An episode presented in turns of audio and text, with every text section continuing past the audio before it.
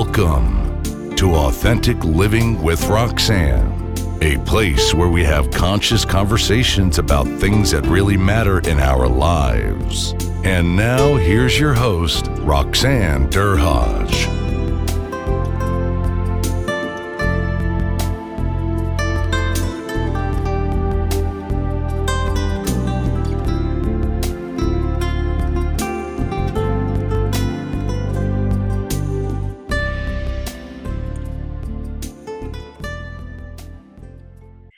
It's Roxanne Derhodge. Thanks for tuning in again this week. Today, I have a special colleague, uh, Kristin uh, here with us. She's in Switzerland and she's going to talk to us today about an amazing organization that she started 25 years ago. That's a Kristin, that's a long time to be dealing with women in leadership. So thanks for coming uh, coming on to have this conversation with us today.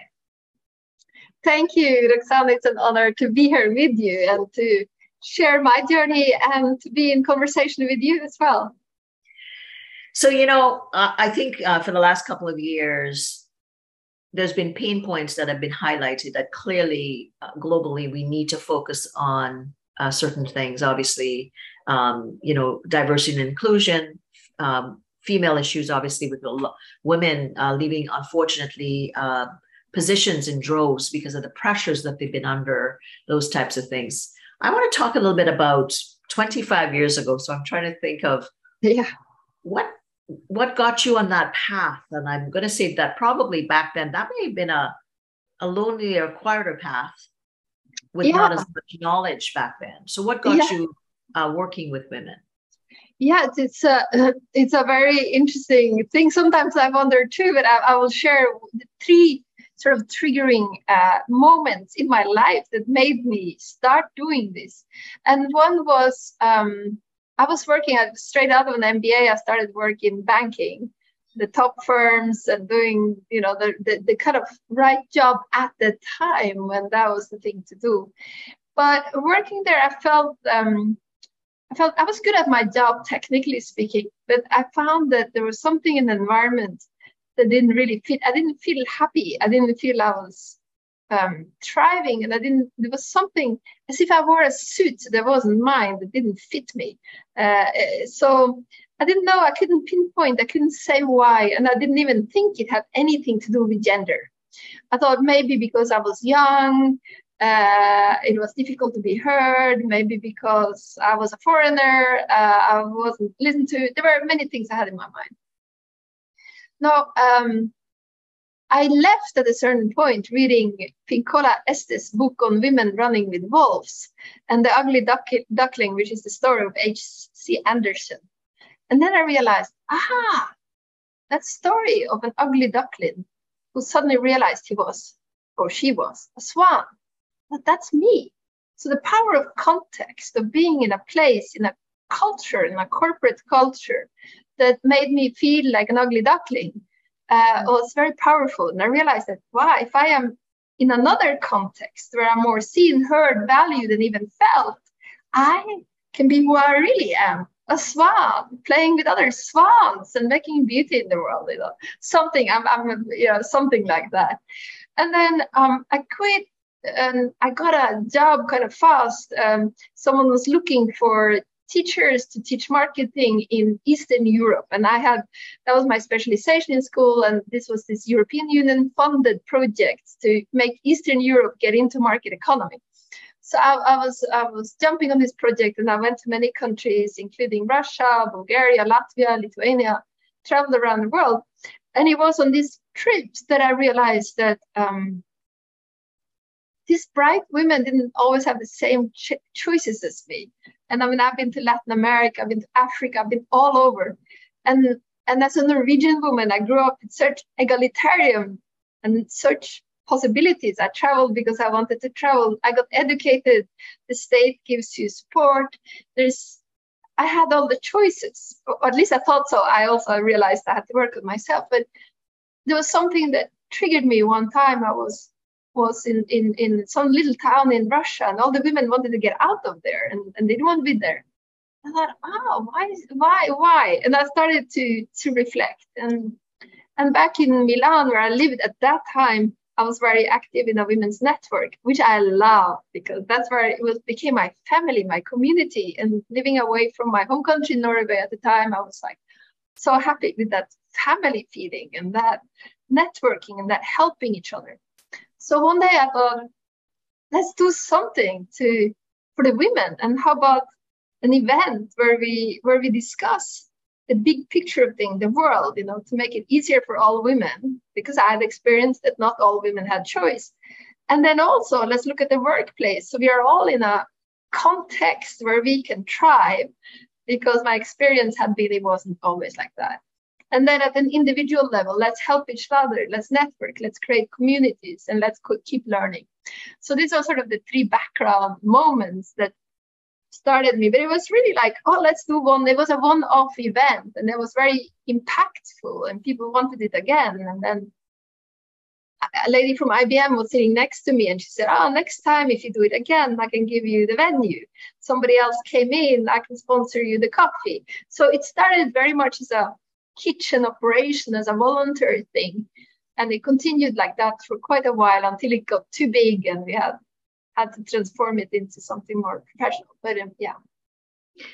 So I think naturally that women, I think, and it's because we're the way we're socialized, we have yeah. that innate capacity to just be around each other and, and connect at a profound level. Yeah. And with transformational leadership, what we know is that women bring that to the fore. They, they bring yeah. that, and sometimes intuitively, they're not even aware that they're doing that. So it sounds like what you did was you kind of recognized, wow, this is a nice space. And I've been, I was in corporate for 25 years. Oh, yeah. And a lot of times, you, you know, there's this prickliness, prickliness that comes with being in corporate. And as a woman, and I was in my 20s, you, you just kind of keep pushing through, right? Like, yeah. oh, it, that's probably not because I'm a woman, but you, you know, you try to maybe make up some ideas why potentially you might be being treated th- this way. Absolutely. And we're talking 25 years ago absolutely yeah, yeah and today we we openly talk about mentors mentees you know uh, you know all these concepts like allyship so we've come a vast we've, we've had a vast voyage and i could see how WIN would have been a part of that process. In your early years what were some of the, the limitations that you came up against with having people recognize authentic female leadership? Yeah, um, yeah, there were many challenges. First of all, and for me, it was also difficult to be young. Um, but then I realized it can be anything, because later in life it can be even difficult that you're older. So whatever excuse it is out there, but it, but I, I did have that as um as a challenge. This thing of being uh, young, I brought with me people that were older at me at meeting, just telling them not to talk because maybe they didn't know what they were going to say, but they looked older. So I, tried to bring some, I had this particular person with me to a lot of meetings. Um, when it comes to authenticity, I thought that was very interesting. So I started a whole exploration on authenticity. And today also the whole WIN organization has a tagline, a leadership journey, because I've seen that at an individual level, so many of sort of worked to explore who am I, what is my authentic self, and how can I contribute with the with the uniqueness of me. And then I noticed that many women around the whole planet are part of doing that too. So it's also a collective uprising of women uh, longing at least to be more authentic. And but what I saw that was so difficult is that this corporate um, cultures or even even political cultures even in society there's so many systems that are being designed. The whole architecture of our societies and particularly many cultures are made by this sort of uh, masculine or the, the, masculine way of thinking. And and uh, even women we have grown up in these cultures and believing too that this is okay and it's the way it's supposed to be. So only when we start exploring who am I and learning about more the feminine, masculine balance, the yin yang, do we start thinking, oh, yeah, maybe there is another way. So the challenges I think have been on many levels. One in society level, but two also um, being for my generation, at least amongst the early people starting this exploration, And I think, Roxanne, you also have been amongst the early ones. So when you started that work early, there were few other people understanding what I was talking about. So then even the women themselves could be a hinder somehow because they were also very keen on being accepted mm-hmm. into the corporate cultures, into the political cultures, instead of uh, trying to stake out their own way. And of course, I've learned that we didn't we need to balance it a little bit because we need to also fit in a little bit and then slowly start changing. This, this balance, but this consciousness, this awareness about what's going on is what's really, really important. I found that sometimes female executives um, in my early career were sometimes the most difficult colleagues to find my grounding with. And I, at times, you know, the male colleagues were actually easier to kind of accept you um, into that space. And so, definitely, I know now with um, younger female uh, leaders, they're they're constantly looking at sponsorship and how they can assist. So it's it's such a refreshing um, space now. You know, like you said, with the newer generation to look at them and go, and then when they openly say, "How can I? How can I help?" Um, in the different, uh, you know, masterminds or Forbes where I'm involved with, and you will openly hear female CEOs start talking about, you know, their their real journey, not the journey yeah. that the public sees, but they will openly talk about, you know, when I started my business or when I sat on that board, and and, and so it's you know it's it's interesting. So back you know in the '90s when I was in corporate, you're you're quite literally keeping so much in because you're trying to not show that vulnerability because yeah. the perception and sometimes the reality is if yeah. you were too vulnerable it means you couldn't handle it yeah and and the you know the doors that should have been open for you sometimes got shut because of that space so yeah. yeah. you know now when you think about that right like and, and kind of where we're at how is it that you think corporate um, or different environments with female leaders are accepting that element of vulnerability? Yeah. So since the early start, when we were sort of preaching that at the WIN conference, um, and when it was in a way a complete revolution, right? It was a revolution, and I feel like WIN was also pioneering a lot of these things because it was even before Brené Brown and everybody. So now, when you have thousands of people having read, or millions, Brené Brown on vulnerability. Uh, and this is a corporate text, let's say. Um, one be- would believe that now in corporate, uh, one is more open to it. Um, it's hard to say. I think we are in this incredible shift because I meet and I work because conference participants, many, many are coming in from corporations. So I meet these amazing humans that are open, vulnerable, on their authentic path, and they work in corporate. And at the same time, in the same corporations, you still have some who are playing with the Machiavellian, you know, taking advantage, doing political, you know. So I think at the moment you have this both, and we see that also outside in society uh, it's a it's a it's an incredible group of people now that are becoming more conscious, more heart based, and more authentic. Mm-hmm. And the other part is also still there. So um, so I think it's very exciting what's happening on the one side now with all these amazing people coming up and who are. I think COVID played a big role. This lockdown now you can use different language that before weren't even accepted. Uh, but the other part is still there too so so it's it's um yeah the contrast is is is getting wider but i do have a lot of hope that that it's still possible. So you have still have that juxtaposition but yeah. we've we've so far we've come so far along. Yeah. So what i'm curious about is for f- emerging leaders yeah. There, I would say for emerging female leaders, my I would yeah. say you're in the right time, right? Yeah. Yes. um, yeah. You can you can kind of strategically plan where you want to be. Yeah. Yes. However, however, in certain sectors, we can agree that that divide is still exists. Yes, it does. So let's say you're a female emerging leader and you're, you know, you've kind of have a, a good kind of tenure behind you, but you're looking to go forward. And maybe you're going into uh, you know an, an arena that is maybe more like you said um, for with the male concept of leadership. What kind of things might you can suggest that these female leaders think about as they approach those environments versus deterring away from them altogether? Yes so if you choose to be there and plan to be there i think it's um, I think it's a great opportunity in one way to learn about how those environments work and be very aware uh, of ring fencing, so to speak, time to reflect and to take care of yourself.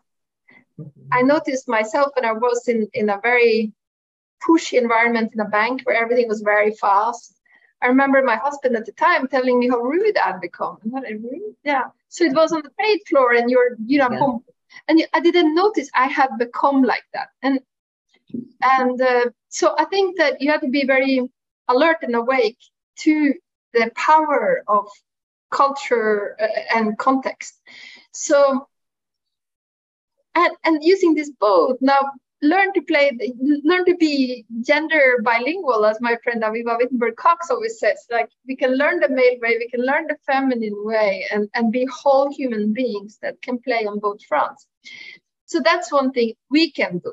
And then the second thing we can do, or this, yeah, or a woman now on her way up can do, is also to understand that not one, not everything is about gender. So bad things that happen is maybe nothing to do with her being a woman, but also that some bad things that happen might have to do with gender and not with her personally. Because there are a lot of women, particularly young women, who think it's something wrong with them at an individual level, and they don't realize it's the whole system. It's a, it's a systemic discrimination and it could be the systemic culture the systemic way, way of making decisions is a systemic and that they need to be awake to in order not to blame themselves. Um, mm-hmm. so it's again it's two things but there are also women who say ah you know i cannot join this board because i'm a woman. Uh, are you qualified? You know you also have to it's not only about gender it's not only about our various diversities and it is also about that so it's uh, interesting so to have an objective lens really and and and to look at yourself and say you know what are my strengths what are my limitations um, yeah. what are the, what are the realities of this bureaucratic potential yeah. structure that i'm wanting to enter yeah. um, and to really I, I, you know in my new book Arroir, i talk a little bit about you know assessing your own skills as a, an authentic heart leader really and we all you know as human beings, we love to look at our, our, our strengths, but we, you know, the I, I believe the um, gift is in looking at your limitations and recognizing those things and figuring yeah. out, you know, what steps do I need, and then also who do I need to uh, surround myself with in order to get these skills too. And sometimes it may be a male colleague that I know, I know. You know it's also that you know and uh, there was also something else that came to mind just before and that is that there's many, many, many women now who are extremely well educated. So young women do all over the world, uh, at least in countries where you get access to education and so on. They do well at school, they get good grades.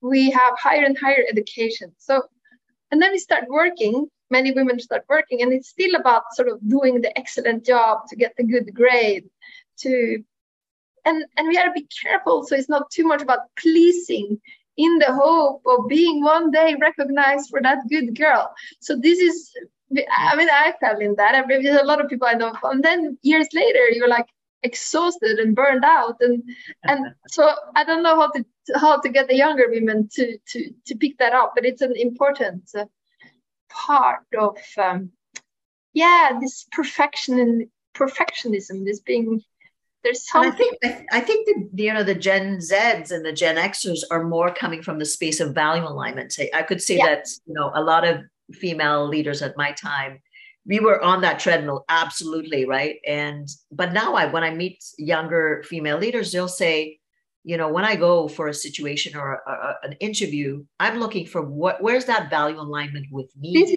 yeah, and this is so cool now. And Whereas, is, you know, w- yeah. earlier, and you know, I'm thinking when I started my career, I was like, okay, well, I know I want to get. So which hoops do I have to jump through to get that? And I'm just going to get it done. And now when I'm talking to like younger female leaders, they're like, well, I want to see what they're doing with the environment. Or in fact, I'd like to see, um, you know, how my leadership story, which I'm, you know, I'm talking to maybe somebody in their 20s and they're talking about their leadership story, which is really refreshing to hear because I'm thinking, I'm looking at a lot of female leaders that are older that are now figuring out what their I- leadership I- story I- was, even though they've been embodying it all along. So I think it's generationally, there is, I have experienced that I'm sure you have too. They're coming from a, a place of strength that says, I bring these things, uh, I'm a female.